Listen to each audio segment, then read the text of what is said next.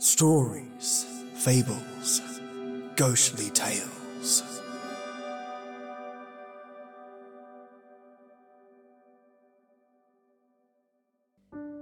Mates, welcome to your next old time radio episode.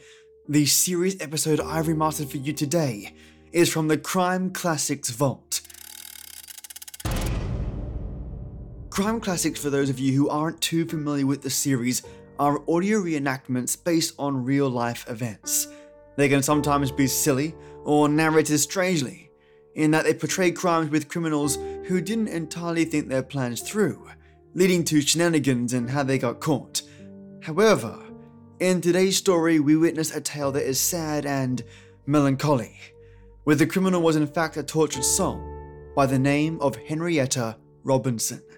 Suffering from mental illness, Henrietta led a tormented life, and we witness, see, and hear a strong message regarding mental illness that echoes its relevance all the way from the 1940s to present day 2020.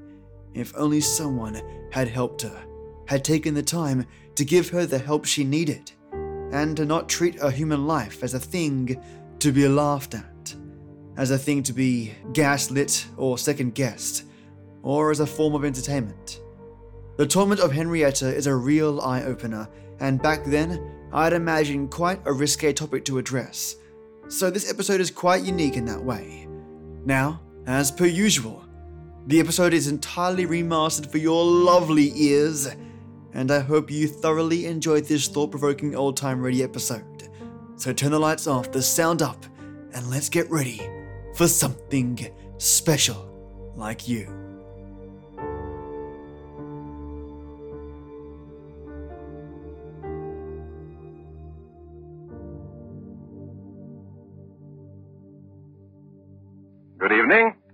This is Crime Classics.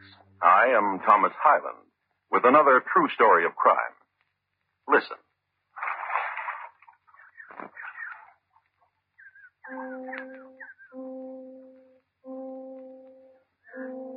You have just been within earshot of a drowning.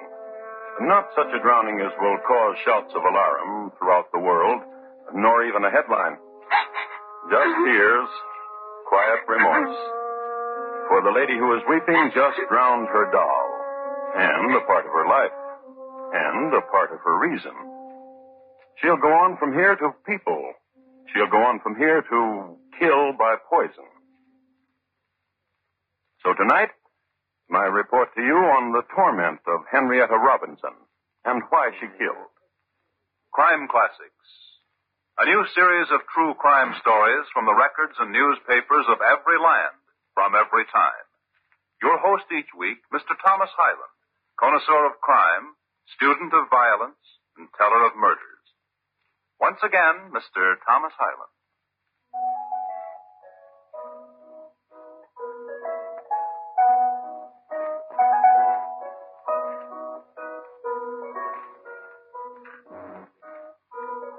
The year is 1845 in the city of Troy, New York. It was summer, and the Trojans were all excited about the town's 56th anniversary and showing it. Each weekend, the banks of the Hudson were strewn anew with burned out fireworks and chicken bones, and the broken crockery mixed well with empty clam shells. The scene we're interested in took place on a Sunday in summer twilight and has to do with a boy and a girl. They found an idyllic spot, as young lovers will do, which consisted of this a grove of white birch and sumac, and a pond, a clear and shallow pond of still water and sandy bottom, and a soft, warm breeze. Young lover, Just sit as you are, Henrietta. young lover. Like this? Oh, happy time, gentle time. So I can remember how beautiful you are. To you, Joseph, I'd lower my eyes, but that I wish to look at you constantly. Henrietta, Yes? the doll. Here. You may hold her. You may go to Joseph Cecily. Take her. She likes you. No. No? Listen, dear. What? Why do you bring her always with us? Why do you pretend she's a person. Well, she is. Aren't you, Cecily? She is. My sister threw away her dolls at 15, and you're 17. And because one day I hope. What?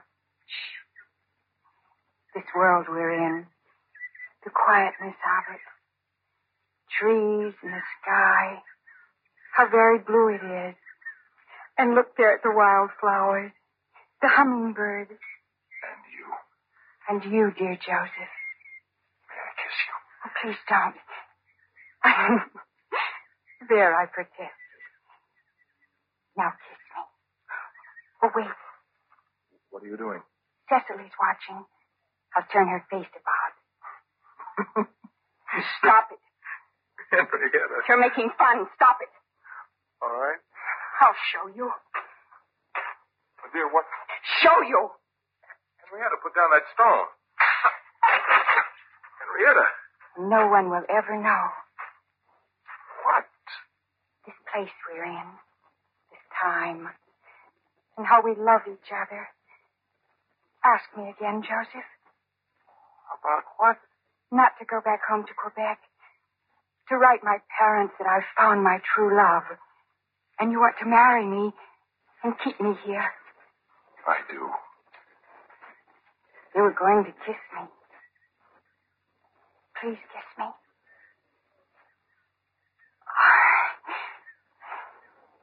Cecily didn't watch.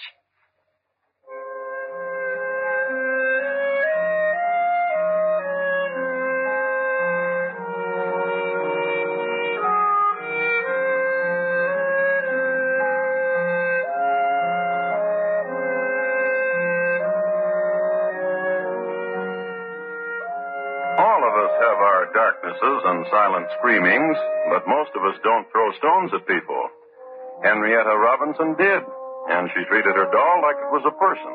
But outside of that, Henrietta was quite a successful girl of 17. Her small, quick angers were rare intervals between serenities and sweetnesses. She was beautiful and fairly formed, and possessed of a background of elegance and wealth. Her parents in Quebec had realized a considerable fortune from a fox trap, much used in the Hudson's Bay area. When Henrietta's mother received a letter from Troy, New York, which stated that her daughter was deeply in love, she summoned her husband immediately from his fox traps and held family council. A result of which, Henrietta was summoned home from her school in the United States. And as soon as she entered the house, a scene was made. I will not have it. I will not have it. Imagine. But I love him truly. I forbid it. You hear me? I forbid it. How could you? Joseph is handsome and he's gentle. A farmer's son, no better. Oh, I'm so ashamed. I'm not. I want him for my very own. What joy to hold him. Oh. And when he kissed me, heaven was closed. Oh. And he will be mine forever and ever. No matter how hard you hit that table, Father. Oh, girl, listen to me. You will not marry a farmer boy. You will not ever see him again, nor think of him. And as for marriage, you will marry whom I say. And his name is George Locious. And his name is George Locious. And he is a gentleman and a horseman and a soldier, and has wealth and castles in England. He has seen a portrait of you and loves you madly. What, what are you doing, Henrietta? And he...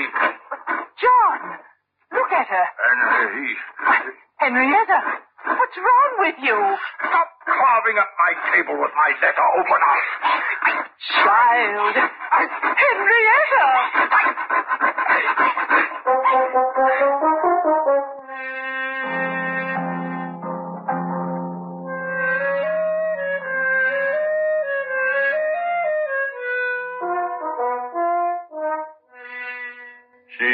Ruined a fine Regency table, her father's favorite for pounding. But nevertheless, she did meet George Locious. And, surprisingly enough, they got along well together. Can you imagine Lady Melville dropping her fan at such a moment? and later, Take a card, dear Henrietta. This one? Anyone at all. You take one, Cecily. Here, I'll help you. You... I mean, your doll took the three of spades. Oh, oh that's very close. he wasn't very successful with card tricks, but he was an expert horseman, a daredevil of the high jumps.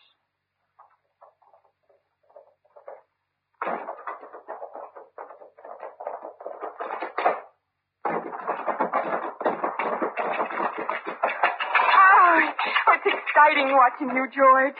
Isn't it, Cecily? Give us your hand. We go. Oh, now, hold tight.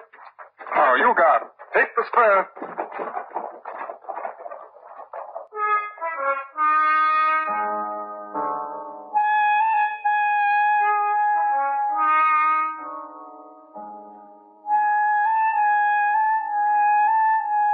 And one night, in a place young people always seem to find, beneath a maple tree whose leaves shone silver under the first autumn moon.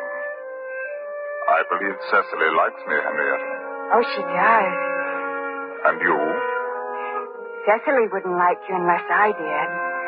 Henrietta, uh, I've loved you since the moment I saw your portrait. What are you doing? You'll want to kiss me, won't you? I'm turning Cecily's head away. Oh, Now you may kiss me. dear Henrietta. I said, dear Henrietta, Daddy wants me to marry you, will you? and Mother wants me to marry you. Will you?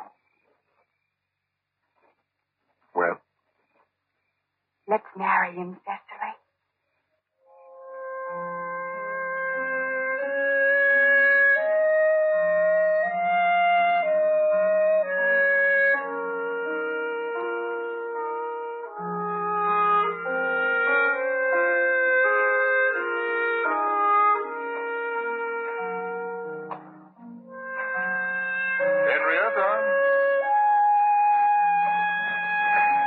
Henrietta, dear.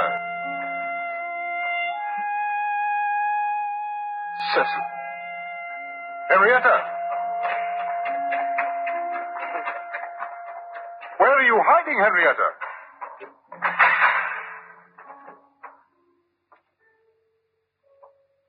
One doesn't hide on one's wedding night, Henrietta. Where are you?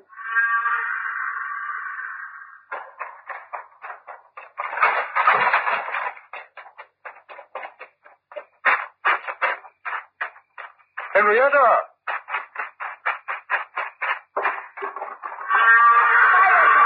Higher! Higher! Henrietta! Higher, guard! What has happened to you? Why are you teasing this stallion? What's what's happened? Come, I'll take you back to the house.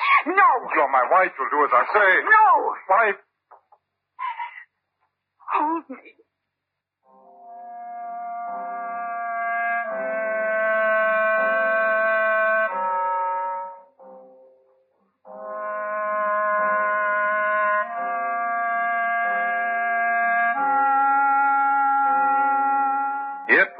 Beginning of October when they set off for George's home in Europe. They booked passage on a steamer out of New York. And to get there, they stopped overnight at Troy. I must do some last minute shopping, George. But why are you taking Cecily? Cecily always liked Troy. And the two of them, Henrietta and her doll Cecily, instead of shopping, went down to a place which consisted of this a grove of white birch and sumac, almost leafless now, and the pond of water growing cold. A place dying the season's death, but remembered for the time when young lovers sat in summer. And one was called Henrietta, and the other Joseph. Joseph. Gone are you, Joseph? Where are you? Are you dead? Are you dead, Joseph? And cold? Go to him, Cecily, and warm him.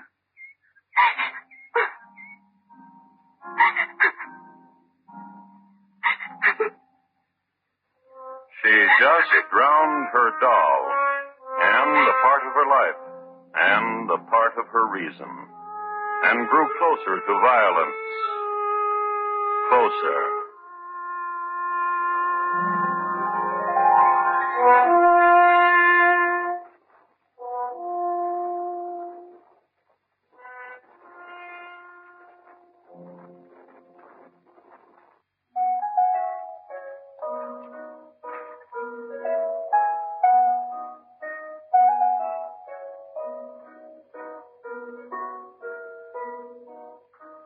The year was 1849, the time when everyone was heading toward California and Mr. Sutter's farm.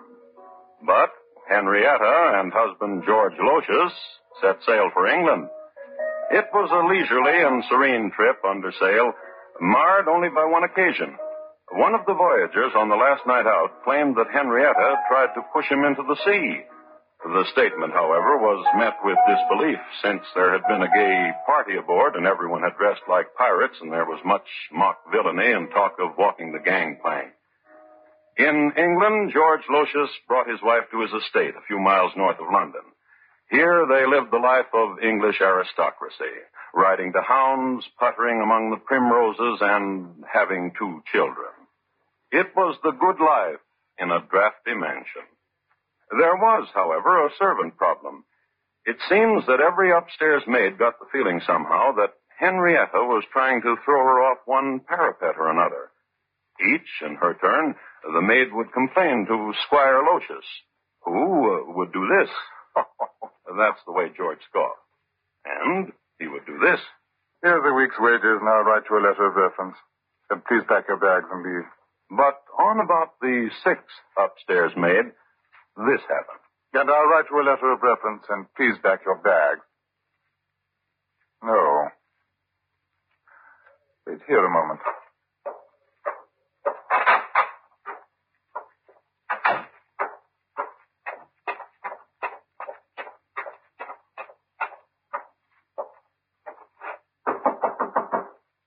Yes? May I come in, Henrietta? Just a minute. Now you may come in.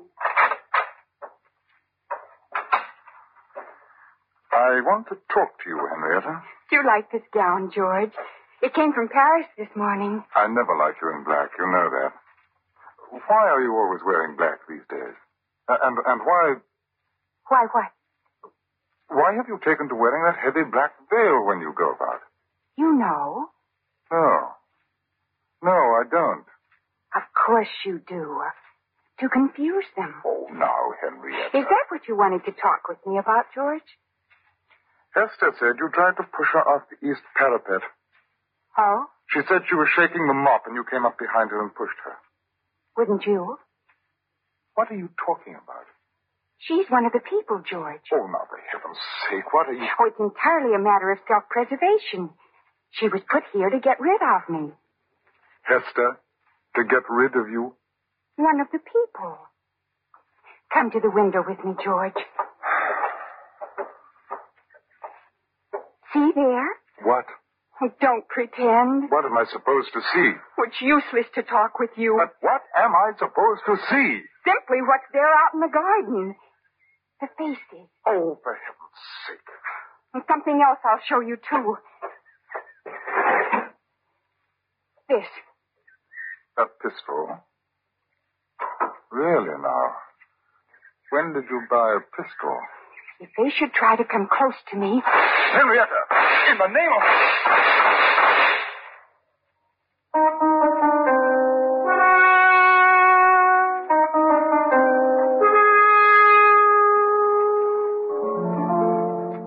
Whether or not she was aiming at George, we cannot know. And we do know she didn't hit him. We do know that when she deserted him and their two children and returned to this country, he made no effort to bring her back.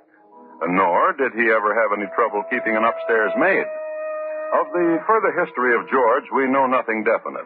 Uh, we can assume he brought up his children to be every inch as good an Englishman as he, and as good horsemen, and probably much better at card tricks, and undoubtedly more finicky about wives. Henrietta went directly to Troy, New York, and of her stay here, I'd like to quote a bit from a newspaper of the day. Henrietta Robinson, as so she called herself, was found wandering through the city clothed in night apparel. She drank and raved over her broken hopes. She was found groping in the dark through the halls of public buildings, inquiring for the police office, and demanding of authority assistance to protect her against imagined persecutions. She wandered about the city armed with her revolver and presented it on several occasions at the breast of anyone who had the curiosity to observe her movements. So we have come to the point in the history of Henrietta when she had become a very real menace. But no one did anything about it.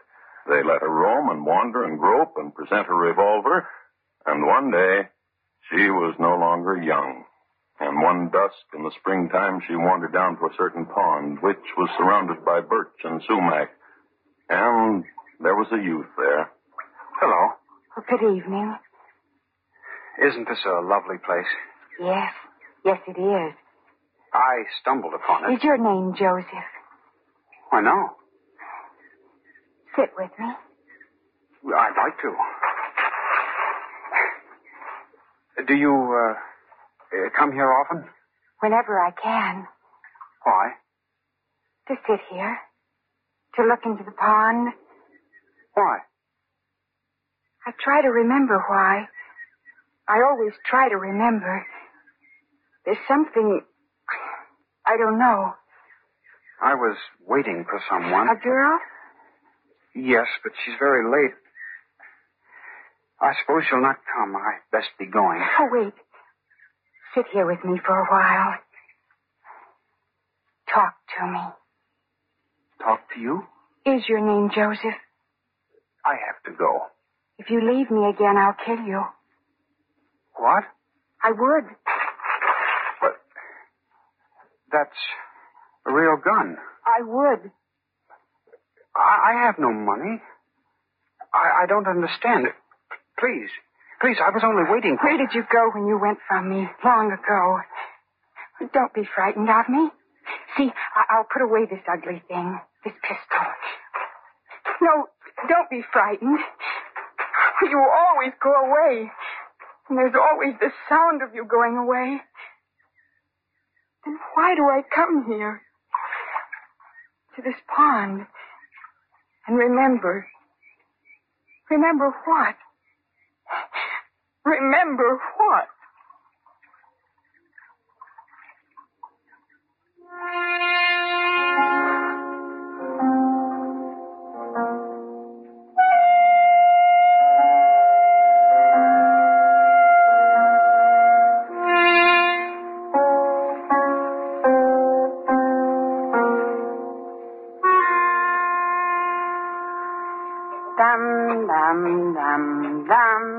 Dum dum dum and that's all you get. Buy me a drink. Buy me a drink.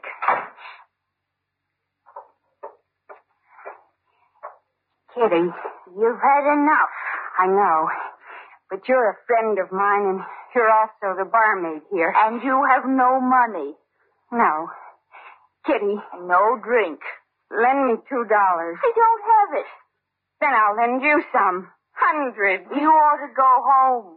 Please, Kitty. A drink. Kitty. Hey, Henrietta. I was asking Kitty to buy me a drink. Tell her how good my credit is, Mr. Lanigan. Ah, you ought to go home. Your barmaid thinks my credit's no good.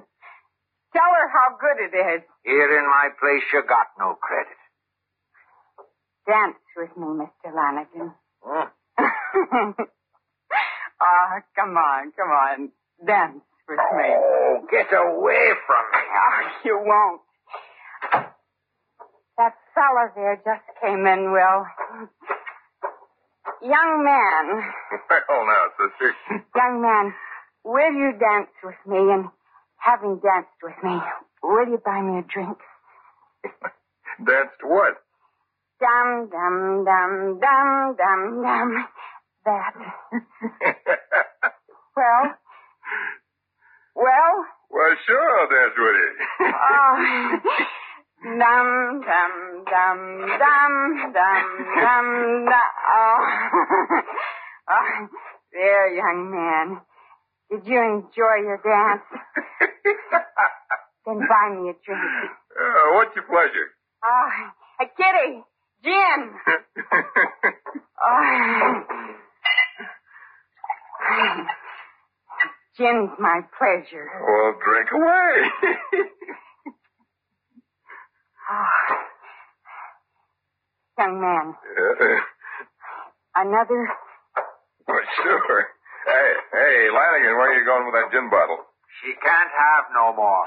Young man, tell him. Uh, Flanagan's saloon, sister. He says what goes. I danced with you. You got your gin? Get out of here, Henrietta. What a way to talk. I take her home, Mr. Lanigan. Uh, just get her out of here. Come on, Henrietta. Uh, Don't touch me. Don't touch me. I told you to get out of here. Now I want you out of here. Outside! Out! Let go of me. Stop it.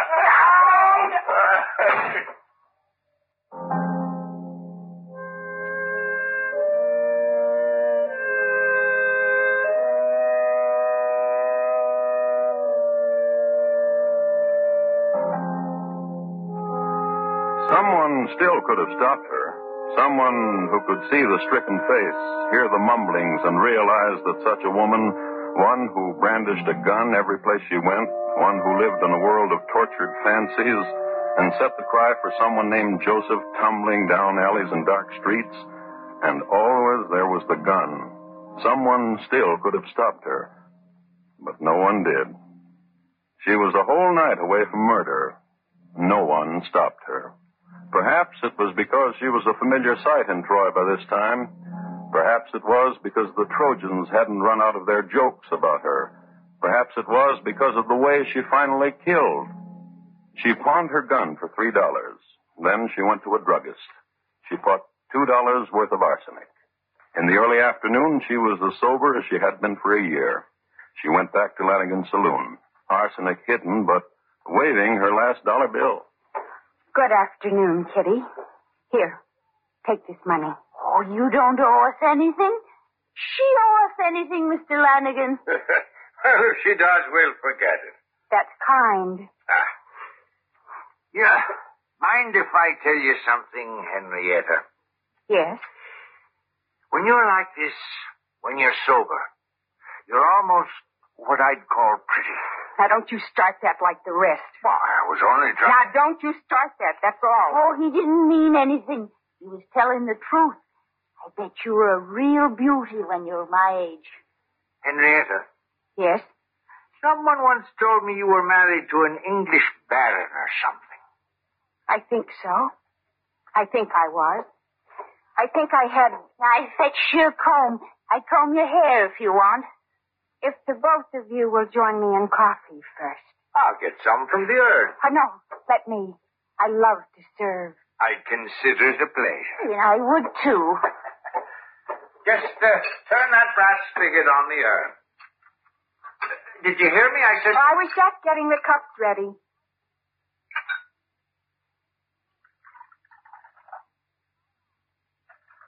Do you wish them sweetened? Uh, no. Uh, nor I.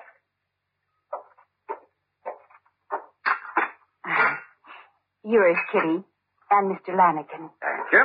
Where's yours? I'll get it. Now, we can all sit and chat. Is this that new brand coffee, Mr. Lanigan? Well, no. This tastes funny, doesn't it? I remember now What? about England. There was a huge mansion, and I was lady over all of it.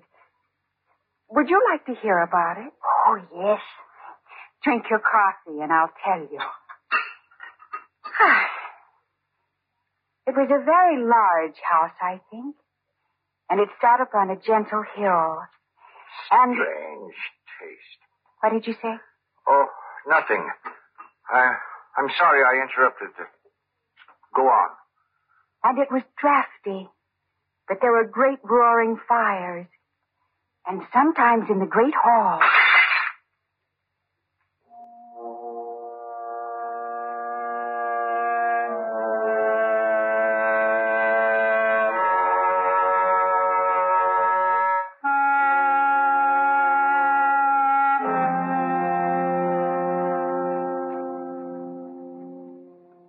Kitty, the barmaid, that night. Mr. Lanigan the next morning. Henrietta was tried and found guilty of murder and sentenced to hang. There were murmurings, however, and talk of insanity, and one bright young lawyer made a plea based on the responsibility of society toward a tormented woman. On the basis of this plea, Henrietta was not hanged. They put her in prison where she sat for the rest of her life behind bars. and a black veil. And this is the story of the world and Henrietta Robinson.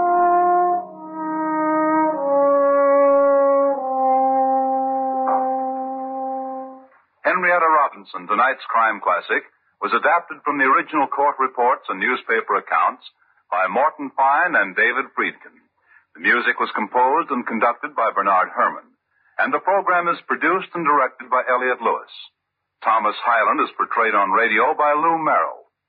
In tonight's story, Sammy Hill was heard as Henrietta. Featured in the cast were Betty Harford, Joseph Kern, Sam Edwards, Lamont Johnson, Paula Winslow, and Ben Wright. Bob LeMond speaking.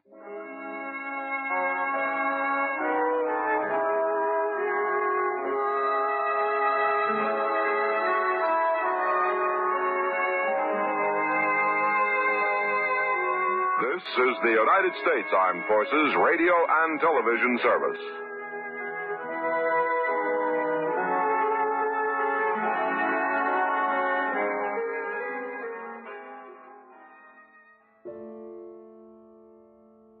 Sad and unfortunate. Totally preventable. The Torment of Henrietta is one of those tales where it screamed its message from the mountaintops, and rightfully so. The people Henrietta killed in her twisted way, while sober, were completely avoidable, and the fact that she was allowed to carry a pistol around whilst people knew her state of mind, well, that's a lesson with dire consequences and a time bomb. But there is a twist, folks, to this tale. I'm going to read out to you legal proceedings between the people versus Henrietta Robinson. Through my research on her story, I've been able to locate this information to share with you all for even more details surrounding this case. But you're going to notice something that through my research and the tale we just heard, there are discrepancies between the story told and reality. Known as the Veiled Murderess, Henrietta Robinson was arrested and charged with the murder of Timothy Lanigan and Catherine Luby. She pleaded not guilty to the indictment, and her counsel then informed the court that Mrs. Robinson was so deranged that she had had little opportunity to talk with her to prepare her defense. The court remanded her to prison. Mrs. Robinson would provide no information on her past, and all that was known of her life was that she had moved to Troy in 1850, relocated to Albany in 1851, and then returned to Troy to a house opposite the Lanigans grocery store. Generally, she lived apart from society and went out on the public street only when closely veiled or darkness had fallen. Mr. and Mrs. Lanigan lived behind their store, and people congregated there to play Irish music and to dance. Mrs. Robinson attended one of these gatherings when she got into an argument with a man and drew a pistol on him. Mr. and Mrs. Lanigan forced her to leave the premises. The following day, she went into the store and argued with Mrs. Lanigan, but then things seemed to settle down and she resumed purchasing her groceries at their store. But on May 25th, 1853, she arrived at the shop while several men were present and conducted herself with such impropriety that Mrs. Lanigan had to require her to leave the store. Mrs. Robinson complied, but returned later that day while Mr. and Mrs. Lanigan and their boarder, Miss Catherine Luby, were having their midday meal. Mrs. Robinson joined them at the table, took some food with them, and then insisted on buying beer for everyone. Just then, Mr. Lanigan had to leave the table to attend to the store, and Mrs. Lanigan went to get some glasses of beer. Mrs. Robinson then asked Mrs. Lanigan for some sugar to add to the beer, and Mrs. Lanigan left to get a saucer of sugar. When she returned, Mrs. Robinson insisted that the beer glasses were not fully filled, and as she left the room again to get more beer, she noticed that Mrs. Robinson had a small white paper in her hand. When Mrs. Lanigan returned with more beer, she saw that the sugar had been added to the glasses, and the beer appeared to have a film on it. Mrs. Lanigan was then called to the store. When her husband returned to the table, Mrs. Robinson insisted that he and Mrs. Luby drink the beer. When they had done so, she left the premises without speaking to anyone. Two hours later, Lanigan and Luby became ill and, despite the best efforts of their physicians, both died within 24 hours from arsenic poisoning. At her trial, evidence was adduced that Mrs. Robinson had purchased arsenic from a local drugstore on May 10, 1853, and a search of her home following the poisonings disclosed a quantity of arsenic hidden under a carpet. Throughout the trial, Judge Harris requested that Mrs. Robinson remove her veil, but she refused, and her counsel seemed powerless to make her comply. Finally, the judge insisted that it was not acceptable that the defendant should be veiled during a capital trial, and she lifted her veil for a short time but kept her face covered with a fan. Her counsel raised a defense of insanity, but the jury found her guilty and the court sentenced her to death. Later, the governor commuted her sentence to life imprisonment, and she spent the remainder of her life in the New York State Hospital for the Insane at Matteawan, where she died on May 14th, 1905, at the age of 89. I'll include this snippet of evidence in the show notes. So here are some key differences here that the Robertson story from the old time radio show didn't seem to add up with regarding my research of the crime in particular. One, the beverage drunk was not coffee but instead beer. Two, there was an ongoing relationship with the two owners of the grocery store. Whilst initially in the OTR, it seemed like Robinson's addled mind in the Crime Classics version was caused by previous emotional trauma or some kind of mental illness for Henrietta to behave the way she did. This is not the case. She wore a veil and only traveled at night. She also had a title, the Veiled Murderess. She was sentenced to death originally, but only after the governor commuted her sentence was she able to live.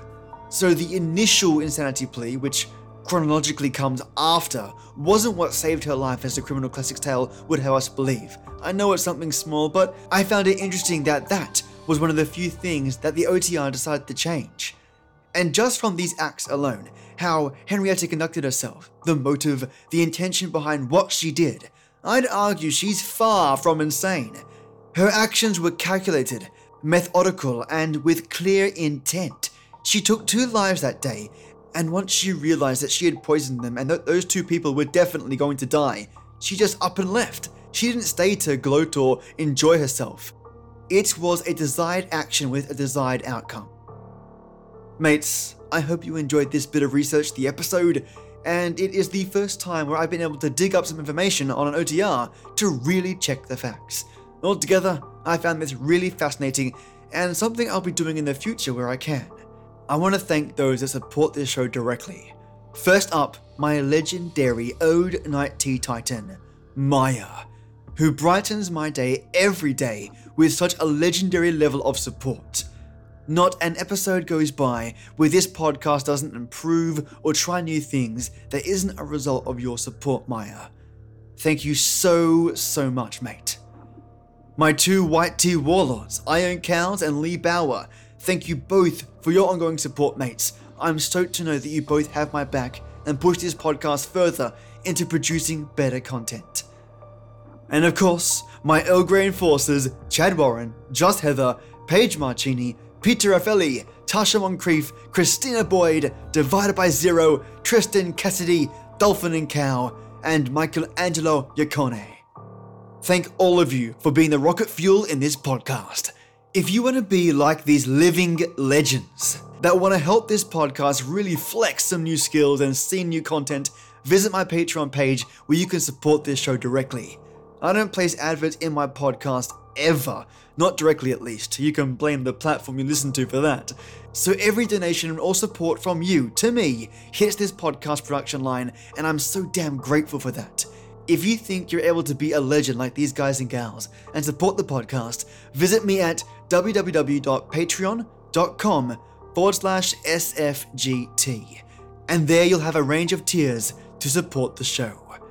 I'll be doing a revamp on what I'm providing in the near future as rewards, so keep an eye out for that. Also, thank you for even considering supporting me and for listening to this podcast. Have a wonderful day or night, and this Wednesday is going to be something special just like you. As always, folks, till next we meet.